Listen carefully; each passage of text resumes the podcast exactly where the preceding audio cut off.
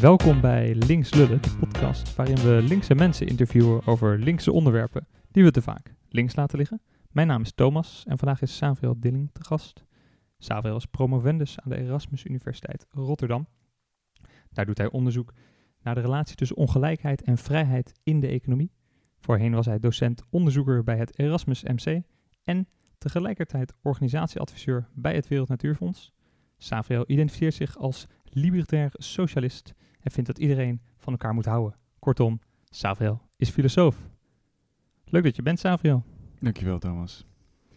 Savriel, jij bent fanatiek Instagrammer. Voor de oudere luisteraars onder ons en een klein beetje voor mezelf.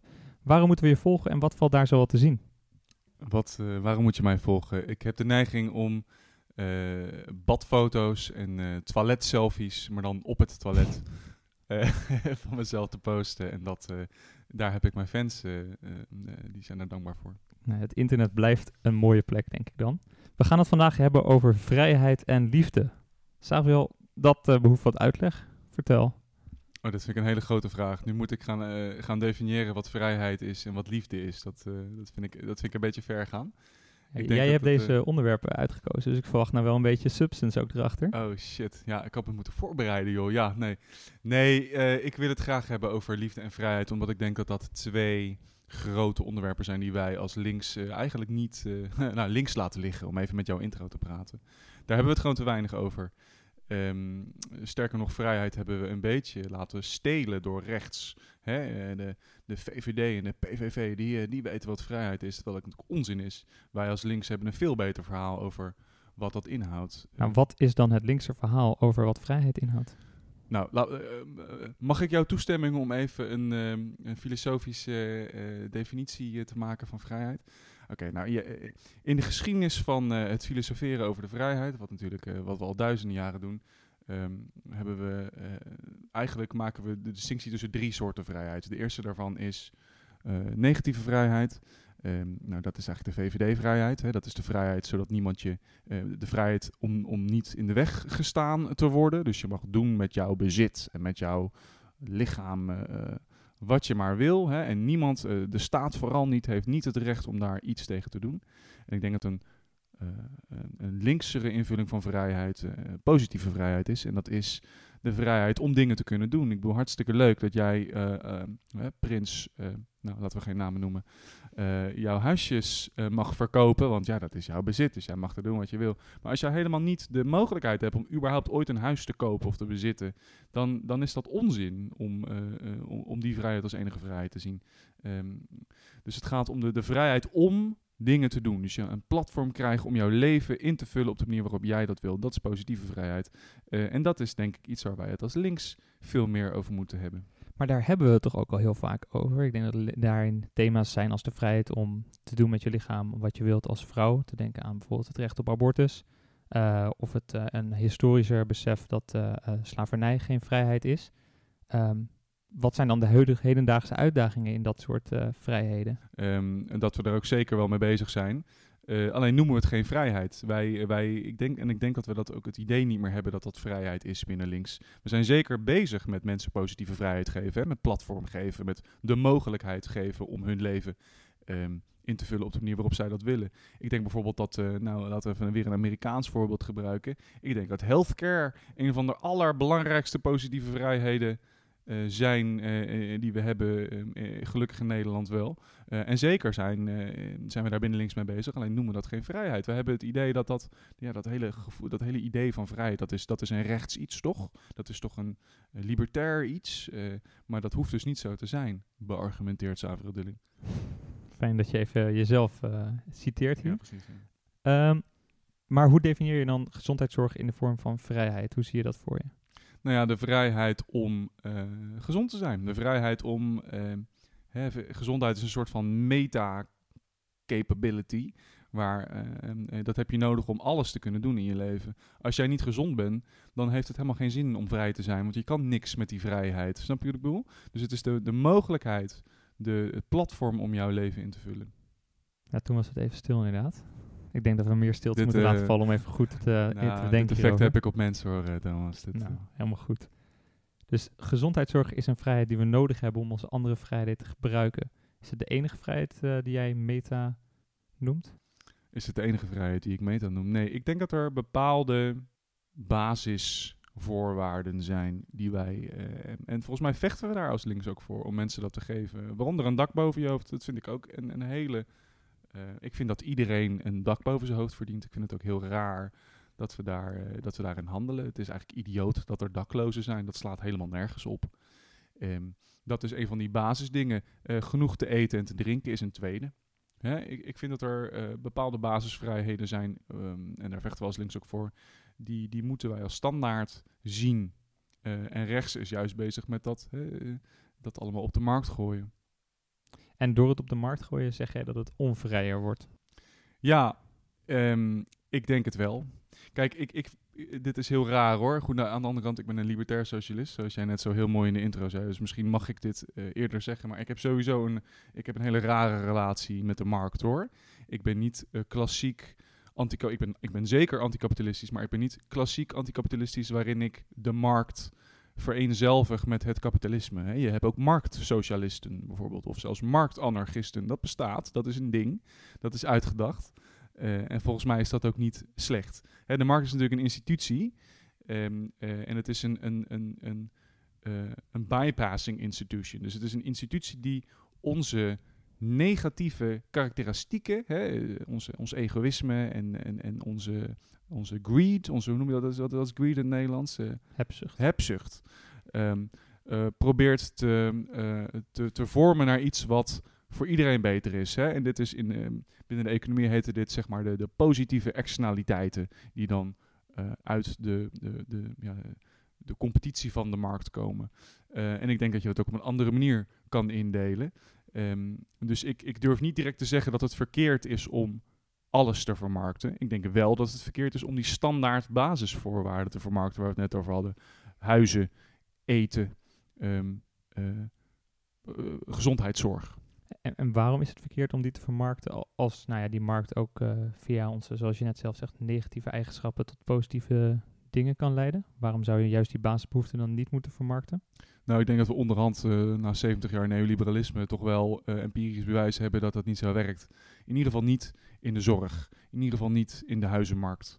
Ehm, ik denk dat dat een slecht idee is. Ik denk dat er nogmaals bepaalde standaard basisvoorwaarden zijn. Daar, moet, daar moeten we iets mee als maatschappij. Ik ben ook overigens hier niet aan het argumenteren dat we een planeconomie moeten op, eh, optuigen hoor. Maar ik denk dat er bepaalde dingen zijn die moet, je, die moet je niet aan de markt laten. Ik zeg als libertair socia- socialist overigens ook niet direct dat je dat aan de staat moet laten. Maar hoe krijg je dan deze vrijheden? Ik bedoel, je hebt net aangegeven, nou, deze vrijheid heeft iedereen recht op en die moeten we allemaal hebben, allemaal een dak boven ons hoofd. En nou ja, we hebben dat nu niet allemaal. Eh, we leven in een systeem met de markt, we leven in een systeem met de staat. Ehm, hoe ben jij van mening dat we juist die eh, universele vrijheden wel moeten gaan verwerven? Wil je nu dat ik mijn, eh, mijn plan richting eh, het utopia voor je op papier zet? Want nou ja, ik heb dat kan ik niet, zal ik je vertellen. Nee, dat begrijp ik. Maar ik begrijp van je nu dat het universele vrijheden zijn en dat we die meer als vrijheid moeten uitleggen dan als puur een recht en een, misschien wel een mensenrecht. Ehm, daar pleit jij voor, want nou goed, waarom eigenlijk is het zo belangrijk om dat uit te leggen als een vrijheid en niet als een, een mensenrecht? Nou, omdat ik denk dat vrijheid, net zoals liefde, waar we het net over gaan hebben, dat is, hè, dat is de ideale wereld. Dat is waar je heen wil. Dat iedereen maximaal vrij is en dat iedereen maximaal van elkaar houdt. Dat is, dat is het doel. En ik, volgens mij is dat het doel wat wij als links najagen. En wat ik, eh, wat ik probeer te zeggen is dat wij als links, denk ik, heel erg meespelen in het rechtse narratief van, ja, nee, maar we moeten het over de economie hebben en we moeten realistisch zijn. Volgens mij is dat eh, moeten we daaruit. En moeten wij weer durven naïef zijn. Moeten wij weer durven zeggen: nee, maar wat wij willen is een wereld waar iedereen vrij is. En wij moeten dat, dat woord en dat concept moeten wij gewoon weer om, omarmen. En, en schets me dan dat beeld, is dat beeld van die wereld waar iedereen vrij is. Waarom is dat zo prachtig? Waarom is dat zo nastrevenswaardig? Nou ja, dat is toch. Dat is toch dat is, ik vind het een rare vraag, want volgens mij is het heel intuïtief voor iedereen. Dit is toch heel lekker, het idee dat je naar buiten stapt en dat je je buren kent en dat je eh, niet hoeft te werken voor je geld, maar dat je bezig kunt zijn met jouw passie Jouw passie is natuurlijk ook deels liefde, want liefde is een van de zinnen, eh, is de zin van het leven. Dus je bent ook bezig met hoe je voor je gemeenschap kan zorgen. Hè, ik moet dan altijd denken aan eh, iemand die dan zegt van ja, maar ja, als we een basisinkomen hebben, wie maakt er dan het vuilnis? Hè, wie, doet, wie doet dat dan? Wie wordt er dan vuilnisman? En dan denk ik, ja, nou ja, ik, dat wil ik best wel doen. Eén keer in de week, één keer in de maand, whenever. En dat ieder, ik, ik ga ervan uit dat iedereen dat heeft. Hè? Volgens mij is dit geen raar mensbeeld. Volgens mij is dit een realistisch mensbeeld. Ehm, en dat is vrijheid. Dat we voor elkaar zorgen, niet voor elkaar hoeven te zorgen, maar het gebeurt, we kiezen ervoor. Dat is vrijheid. Dat is toch, dat is toch schitterend? Ja, dat klinkt als een heel mooie wereld om in te leven, inderdaad. Dat wij vanuit onze eigen vrije wil kiezen om te doen wat wij mooi vinden voor elkaar. De luisteraar eh, ziet het natuurlijk niet, maar Thomas zit mij aan te kijken alsof ik helemaal gestoord ben. Nou, ja, ik zie het nog niet 1, 2, 3 gebeuren. Misschien is dat ook wel omdat ik erg lang al in steden woon. En dat je daar toch wat minder met je buren hebt. En dat ik ook wel buren zie die, eh, nou ja, nog niet eens de moeite nemen om eh, de vrije eh, wandeling te nemen naar de vuilnisbak hier buiten. Eh, en je schetst een utopie waarin we dat wel opeens gaan doen. Dan moet er toch nu heel veel remming zijn voor ons als we, als we dat wel allemaal zouden willen. Nou ja, en dat is weer even terughakend naar die positieve vrijheid, die we dus niet krijgen. Want wij krijgen de mogelijkheid ook niet om dat soort relaties met elkaar op te bouwen. Hè, als jij 40, 50 uur in de week eh, je het zweet uit de naad werkt, dan, dan heb je ook helemaal geen zin om eh, een buurtfeest te organiseren of eh, gezellig even te gaan kijken hoe het met je buurvrouw gaat.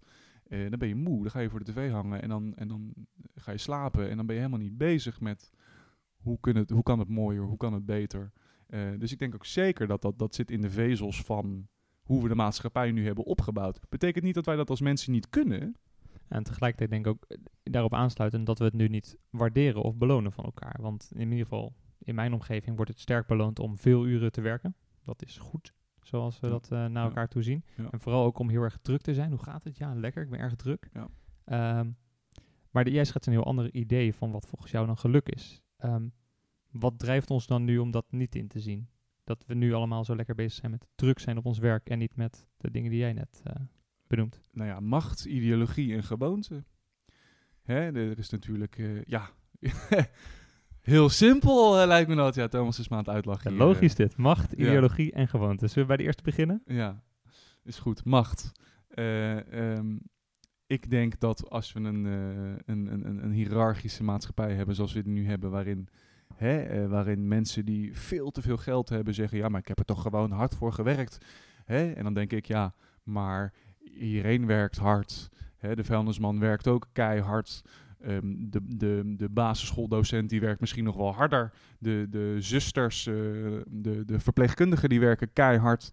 Eh, maar goed, door dat te zeggen, komt er wel een bepaalde zweem van, ja, maar ik heb dit gewoon verdiend met zich mee, waardoor, ja, waardoor we zo'n systeem met elkaar in. eh, dat is de ideologie. Hè? Nou goed, hoeven ze niet alle drie langs te gaan, Thomas, geloof ik. Nee, er, was, er is een ehm, voorheen MSNBC contributor, zoals het dan zo heet, eh, die een tijdje terug in Nederland was. Eh, die was op verzoek van eh, onze SV hier op bezoek, geloof ik. En heeft bij een aantal andere dingen ook gesproken. Ehm, ik ben even zijn naam op dit moment kwijt. Maar hij legt ook uit dat de hedendaagse machthebbers en multimiljardairs zich heel erg verklaren vanuit het ik heb het verworven. Ik Ja. heb hier hard voor gewerkt en daarom ben ik het waard om dit te hebben. Terwijl in het verleden adel en andere rijken zeiden, ja nee, dit heb ik altijd al en dit erf ik en dat is gewoon van mij, punt. Eh, dus jij legt dat ook in dezelfde vorm uit, dat je zegt, ja, juist dat harde werken, waardoor zij er meer recht op zouden hebben, is natuurlijk eenzelfde voor uitleg waarom wij er recht op zouden hebben. En Absoluut. het is dan ons persoonlijk falen, zeg jij, dat wij nou niet zo toevallig hard gewerkt hebben om hetzelfde te hebben als zij. Klopt dat? Nee, eh, je hebt gelijk. Dat is, dat is, eh, dat is hoe het gaat. En dat is ook wat er mis mee is. Terwijl, nou, laat ik weer even teruggrijpen naar die basis standaardvoorwaarden. Ik wil graag dat wij beseffen met z'n allen dat het helemaal geen ruk uitmaakt of jij keihard werkt, of een beetje werkt, of medium werkt. Weet je wel, het feit dat jij geboren bent als mens betekent al dat jij het verdient, om even dat woord te gebruiken, dat jij het verdient om een dak boven je hoofd te hebben, dat jij het verdient om genoeg te eten te hebben, dat jij het verdient om geliefd te zijn. Eh, dat hoort genoeg te zijn. Dat harde werken, ik, ik snap die link nooit zo. Van ik heb, het, ik, heb, ja, ik heb er toch hard voor gewerkt. Ja, nou en? Ik snap niet zo goed wat dat ergens iets mee te maken heeft. Ja, jij zegt nu, ik snap het niet zo goed, maar je hebt natuurlijk wel erover nagedacht waar die link vandaan komt. Nou ja, goed, ik kan hier een heel verhaal ophangen waar dat historisch, eh, politiek, filosofisch vandaan komt. En daar zijn vele boeken over geschreven. Maar ik denk dat dat niet, ik denk dat dat niet het punt is. Hè? Mijn punt is dat als links moeten wij, denk ik, begrijpen dat dat, dat dat is wat wij moeten, dat we moeten uitdragen. Wij moeten helemaal niet mee met dat verhaaltje van ja, maar ze hebben toch hard gewerkt. En dat we dan zeggen ja, maar iedereen werkt hard. Je moet gewoon zeggen, nou en? Dat maakt toch helemaal, ik bedoel, who gives a shit dat de CEO van Shell hard gewerkt heeft. Geloof ik overigens direct hoor, dat deze man keihard gewerkt heeft. Maar dat, eh, ik, ik zie niet in waarom dat relevant is voordat hij tonnen en tonnen meeneemt. En dat eh, iemand om de hoek hier uh, gewoon niet genoeg verdient om zijn huur te betalen. Dat maakt toch, ik, ik snap dat niet, wat dat met elkaar te maken heeft. Als een mens verdien je het toch om gewoon een dak boven je hoofd te hebben, om genoeg te eten te hebben. Ga je dan wel mee in de, in de uitleg dat al je als mens, wanneer je dus quote heel hard werkt, meer uh, spulletjes, meer vrijheden mag dan iemand die daar minder hard voor werkt. Dus zijn er basisvrijheden die we allemaal krijgen en daarbovenop krijgt dan deze quote hardwerkende CEO meer? Of zeg je uh, dat werkt niet als een, een, toenemende trap? Nou ja, dit is, dit is natuurlijk een beetje het basisinkomen idee, hè, wat jij nu schetst. en ik, ik, ik, ik voel daar best wel wat voor, ja hoor. Ik denk alleen niet dat dat het einde is, nee. Kijk, nogmaals, ik ben een libertair socialist. Um, ik wil mezelf soms zelfs wel een anarchist noemen af en toe. Ik denk dat het einddoel is dat wij een, een postmonetaire uh, wereld uh, betreden. Um, en, en waarin dat soort distincties van ja, maar hij werkt harder of hij heeft meer verdiend of hij is toevallig geboren met een goed stel hersenen waardoor hij de mogelijkheid heeft om een betere baan te fixen. Ja, ik, persoonlijk zou ik dat niet relevant vinden. Haalt niet weg dat ik het wel een goede stap zou vinden om alvast daarmee te beginnen. Ja. Je hebt net even een aantal uh, ingewikkelde termen de wereld ingeslingerd. Oh, sorry. Laten we ze één voor één even afpellen, want dan uh, weten we ook al waar we het over hebben. Het een lange, lange podcast wordt dit. Ja, nee, dat wordt zeker een lange podcast. laten we beginnen bij de eerste. Libertair socialist, zei je? Ja. Wat is dat volgens jou? Oeh, dat, is een, dat vind ik een, eigenlijk best een moeilijke vraag om te beantwoorden hoor. Om dan zo'n hele specifieke ja, Dankjewel. Ja. ja, ik doe mijn best. Ja, nee, nee, nee. Goeie vraag. Jij bent een goede, een goede, goede interviewer ben jij. Uh, nee, een libertair socialist, ja. Ik, ik denk dat... Um, nou, laat ik, het, laat, ik het, heel simpel schetsen. Ik denk dat een, een standaard socialist, zoals we bijvoorbeeld bij de SP in Nederland hebben, die denken dat de markt het probleem is. Hè?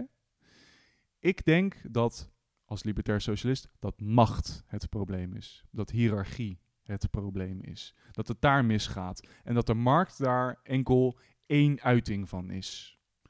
Uh, en ik denk dat bijvoorbeeld de staat als concept, het hele idee van een nazistaat, kan ik jou vertellen, vind ik eigenlijk al een beetje onzin. Uh, dat is daar een andere, een andere uiting van. Het tweede moeilijke woord dat je al gebruikte, anarchist. Was dit een, vond je dit een goed antwoord? Ja, ja, had eruit. Dit is jouw verhaal. ja, daar doen we het voor. Oké. we zijn heel erg links aan het lullen, dus dat gaat goed.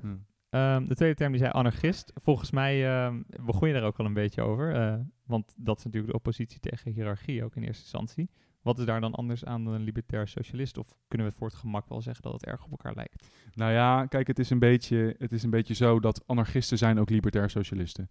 Maar libertair socialisten zijn niet altijd anarchisten. Snap ik bedoel? Je hebt zeg maar... nee? Nee, leg het um, verder uit. Uh, uh, laat, ik het, laat ik het zo zeggen. Anarchisme is een stroming binnen het libertair socialisme. En ik vind het altijd... Kijk, uh, anarchist heeft een verschrikkelijk negatieve connotatie. Dat woord anarchie. En dan denk je aan chaos. Uh, terwijl het eigenlijk tegenovergestelde, het is een ontzettend, het idee wat anarchisten hebben is eigenlijk een heel gestructureerde samenleving, alleen op een andere manier. En wat is dan het idee dat die anarchisten hebben volgens jou? Nou ja, wat ik net zei, dat macht uh, verkeerd is, dat hiërarchie verkeerd is, dat we bepaalde safeguards moeten inbouwen in de maatschappij, waarbij je ervoor zorgt dat één iemand niet meer macht krijgt dan iemand anders. Want macht is het slechtste wat er is, dat corrumpeert. Altijd, altijd. Nou, en ondertussen ben ik ook de derde term kwijtgeraakt, maar zijn we ook hier even in uh, allerlei linkse stromingen gedoken. Ik hoop dat sommige van de luisteraars hierop gaan uitdagen, want er zijn natuurlijk veel stromingen binnen links. En uh, misschien dat daar ooit nog wel een boeiende discussie uitkomt. Voor nu wil ik even teruggaan naar uh, waar we eigenlijk over zouden beginnen.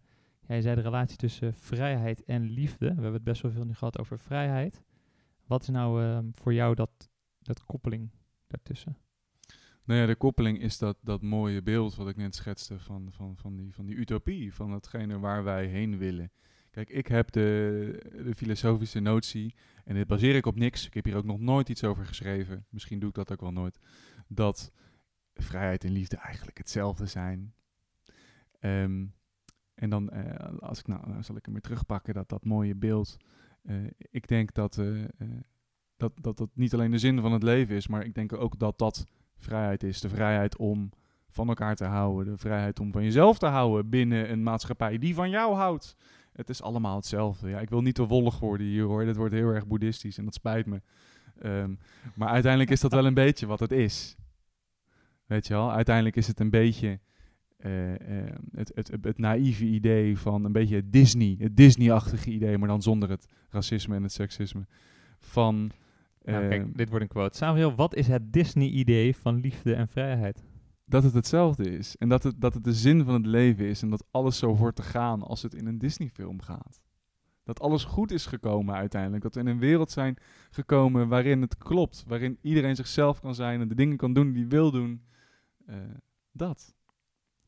Ja, kijk, dit is een prachtige utopie natuurlijk die jij hier schetst. En volgens mij ook een pleidooi om daar eh, als linkse mensen vaker mee bezig te zijn. En in te geloven ook. En in te geloven. Ik heb het idee dat we dat kwijt zijn geraakt namelijk. Dat eh, het geloof dat het beter kan. En dat wij als mensen naar een wereld toe, kunnen die, die schitterend is. Hè, kijk, ik heb een van mijn, een van mijn beste Ja, vrienden. dat is natuurlijk ook helemaal niet realistisch, krijg je dan te horen. Dat krijg ik dan te horen. En dan zeg ik, ja, ik ben een, ik ben een utopist, motherfucker. Dat ben ik ook, ja. Daar ga ik voor, daar sta ik voor. En volgens mij moeten we dat allemaal zijn. Hè? En ik, ik wil niet eens zeggen dat we dat, dat we dat realistisch ooit gaan bereiken. Maar but that's not the point. We moeten er gewoon voor gaan. En waarom moeten we er gewoon voor gaan? Nou ja, dit is, eh, waarom is water nat? Waarom... eh, dit, is, dit, is, dit, is een, dit is een standaard waarheid van het leven. Natuurlijk moeten we daarheen gaan. Dat willen we allemaal. Ik denk dat we wel aan het einde dit wel allemaal willen, inderdaad. En dat klinkt als een prachtige utopie. Maar ik merk ook wel dat als je mensen eh, aanspreekt of probeert in beweging te krijgen, dat alleen maar vergezichten niet altijd werken. Het is een goede toevoeging, denk ik. En ik denk dat het hand in hand met elkaar moet gaan, het grote verhaal, om het zo even te noemen. En de praktische verbetering. En jij pleit heel zwaar je dat we dat grote verhaal te weinig vertellen. Ja, ik ben het overigens niet met je oneens dat het samen gaat hoor. De, de stappen en het, en het uiteinde en, en het praktische en het theoretische, dat is, eh, dat, dat, dat is gewoon waar. Eh, dat hoort samen. Maar ik denk wel dat we dat vergezicht absoluut zijn vergeten. Ja, daar hebben we het, eh, daar hebben we het niet meer over en daar denken we niet meer over na. We proberen eigenlijk alleen nog maar ehm, onszelf ehm, ehm, minder snel te laten wegzinken in het drijfzand van rechts. Dat gevoel heb ik.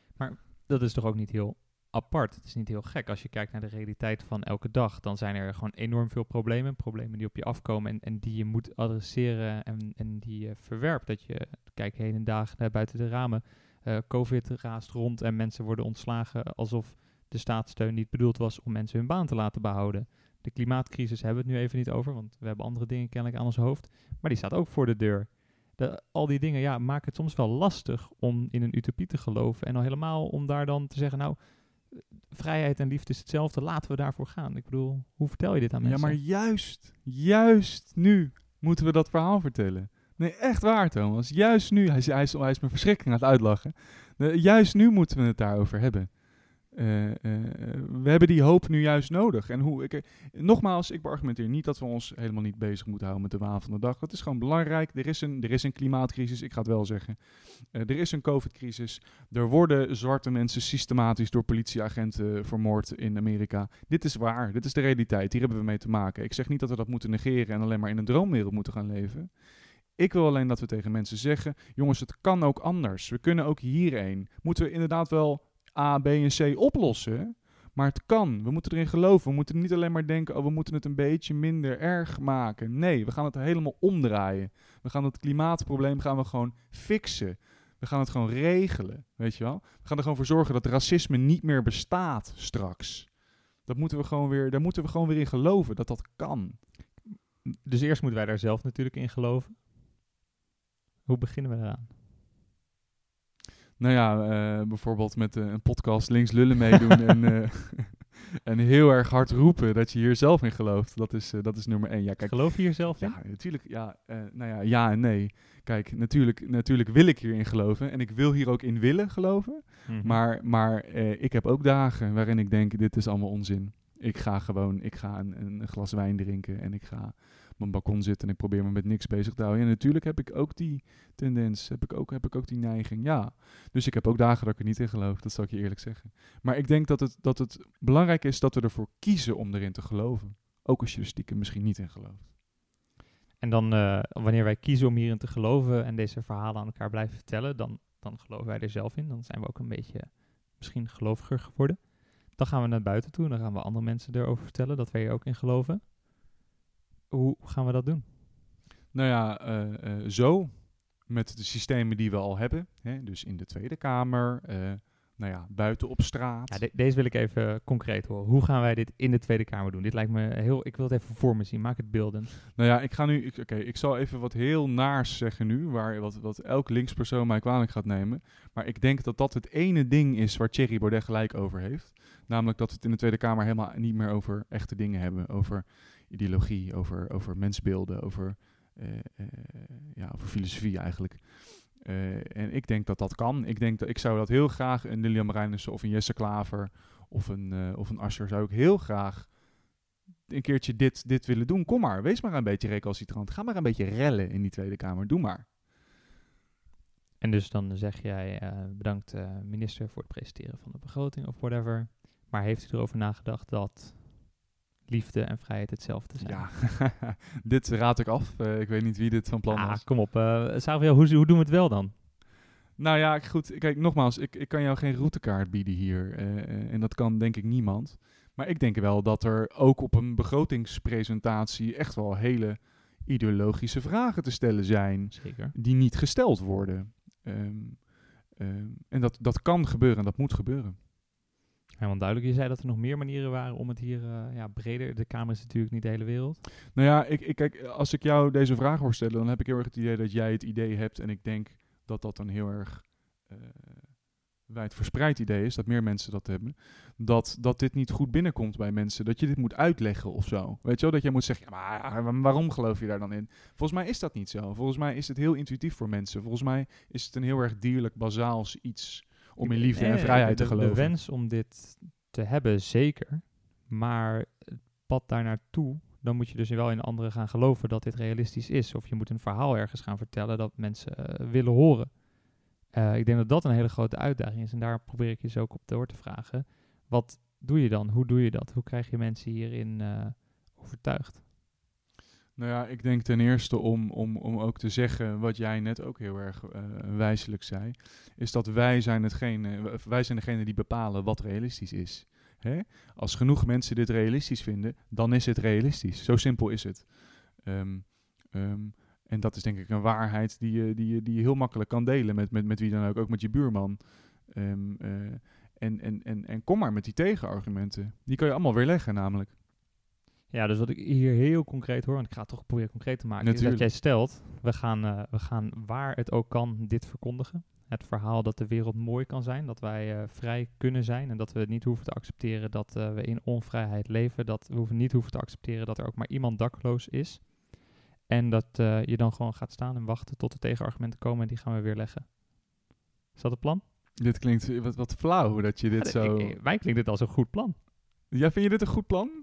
Nou ja, als jij hierachter staat, dan kan je toch die tegenargumenten weer leggen? Ja, ik kan die tegenargumenten weer leggen, maar tegelijkertijd hebben we ook gezien, ehm, nou neem eh, Donald Trump eh, in Amerika even als voorbeeld, dat het helemaal niet uitmaakt of je goede argumenten hebt of niet, of dat je helemaal geen argumenten hebt, of dat je een, een, een, een dikke rode of oranje pad bent met een, met een blonde pruik eh, die eigenlijk niks te melden heeft. Dat maakt allemaal niet uit. Dus eh, hè, dat is dan de- post-truth world, zoals dat heet. Dus ik denk dat we ook moeten oppassen om alleen maar op, op, op, op het ratio, hè, op, op, op, zeg maar, op de redelijkheid en op de argumentatie, we moeten ook op Mhm. dat gevoel gaan zitten. En dat is ook waarom ik nu in jou de podcast probeer zo te eh, op te hameren. Dat dat, dat dat idee van vrijheid en liefde, wat zo intuïtief belangrijk is voor mensen, en wat iedereen denk ik intuïtief heel erg snapt, om, daar, eh, om dat te onderstrepen. Dus dan is het niet het punt dat er, eh, wanneer jij dit pleidooi ergens plaatst, dat er dan tegenargumenten komen, dat die heel rationeel jou eh, op redelijke wijze verwerpen. En dan stel je daarin niet als reactie dat je met andere redelijke argumenten komt. Je zegt, we moeten gaan voor deze utopie. Wil jij niet deze utopie ook? Je roept de gevoelens aan van mensen en Ja, probeert door te gaan. Nou, ik zeg allebei. Ik zeg dat we, mo- we moeten een diversiteit van strategieën hebben. We moeten ook niet alleen maar in de Tweede Kamer dit verhaal vertellen. En we moeten ook niet alleen maar op emotie eh, spelen. We moeten ook niet alleen maar, eh, alleen maar argumentatief doen. Nee, precies. Maar we mogen wel wat meer van dit. We mogen wel wat meer van dit, ja. Dat is wat ik zeg. Maar niet alleen. ik bedoel, ik, wat ik bedoel te zeggen is dat we, we moeten meerdere strategieën aanboren. We een soort moeten van radicale balans. Nou ja, het is niet eens een balans. Het is gewoon dat er verschillende. Ik denk ook helemaal niet bijvoorbeeld dat één partij dit moet doen. Weet je wel, ik denk dat één partij zich op één ding moet focussen, wat, wat die partij dan goed kan. En een andere organisatie moet dan iets anders aanpakken. Alleen we moeten tegelijkertijd beseffen als links dat we gaan voor dat idee van vrijheid en liefde. En dat we daar allemaal heen werken zonder dat we elkaar dwars zitten. Ik vind het altijd verschrikkelijk irritant als mensen dan zeggen: ja, maar het is klasse, niet rassen. Dat is alsof dat zeg maar niet allebei kan. Sterker nog, het moet allebei. Het is belangrijk dat één iemand zich met ras bezighoudt en dat de andere iemand zich met klas bezighoudt. En dat, dat, dat versterkt elkaar. Het is helemaal geen strijd. Het is een, het is een, we zijn kameraden. We doen het allemaal. Het is natuurlijk wel, denk ik, in concrete zin een strijd. Gewoon om de aandacht en om de tijd. Jij kan niet op alles tegelijkertijd actie voeren. Wij allemaal moeten ons ergens op richten.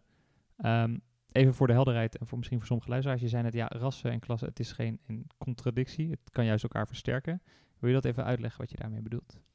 Ik denk dat er een, er is een segment binnen links dat denkt of dat vindt dat we ons te veel focussen op problematiek die met ras te maken heeft. Dus uh, weet ik veel, zwarte mensen die zijn armer uh, over het algemeen, statistisch gezien. Uh, zwarte mensen worden vaker door de politie in elkaar geramd in Amerika. Dat lijkt me een heel erg relevant statistisch feit momenteel.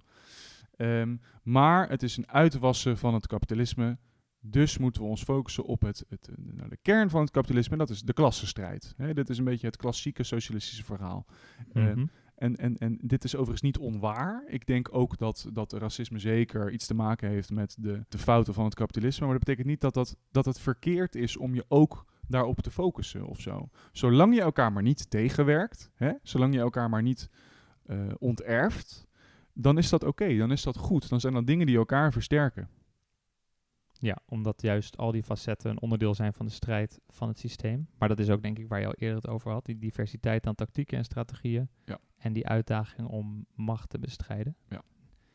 Kijk, het is echt heel filosofisch geworden met jou samen. Ja, dat spijt mij. Dat was ook helemaal niet de bedoeling. Nou, ik vind het erg leuk. Het is weer anders dan wat we normaal hebben. Ja. Um, dit was dus denk ik een, uh, een heleboel uh, woorden bij de kant op over liefde en vrijheid. Even voor, de, gewoon voor het mooi. Schets nou nog eens dat, uh, dat doel waar we gaan, die utopie. Want dan kunnen we al met een fijn gevoel naar huis toe. Oké, dit is mijn utopie, hè? Dus het hoeft niet die van jou te zijn. Uh, in die ideale utopie is er ook ruimte voor onze beide invullingen. Oké, dus ik word wakker in een huis wat niet te groot is en niet te klein voor me. Met de mensen met wie ik daar wil zijn. En ik ben uitgeslapen. Want ik heb gisteren een dag vrijgenomen, want dat kan gewoon. Um, ik ga naar de wc, ik maak een Insta-selfie, want dat willen de mensen. Uh, er werkt nog wat aan een filosofisch paper wat ik aan het internet wil gooien. En dan ga ik naar buiten, begroet ik mijn buren. Een van hen heeft uh, de vuilnisdienst uh, van de buurt op zich genomen, dus die is onderweg naar de vuilniswagen. Kijk om me heen, ik zie groene toren, eindeloze terrassen, huizen waar mensen hun eigen groenten verbouwen. En ze zwaaien naar me en ik zwaai terug. En ze spelen spelletjes met elkaar en ik hoor dat er ergens wordt gelachen. En uh, niemand is arm, niemand heeft te weinig te eten, niemand is dakloos. En iedereen is vrij om haar eigen leven in te vullen. Iedereen zorgt voor elkaar. En we vertoeven in een wereld van liefde. Nou, het is een soort van luisterverhaal geworden aan het einde. Hartstikke mooi. Dankjewel, Savriel, dat je er was vandaag. Ja, het was leuk. Dankjewel. Ik ga heel braaf mijn outro even opzetten. Bedankt voor het luisteren. Dit was Links Lullen. Jij hebt geluisterd. Wij hebben geluld. Deze keer wat meer dan anders. Like, subscribe en meer van dit soort onzin. Tot de volgende keer. Houdoe en bedankt. Joe!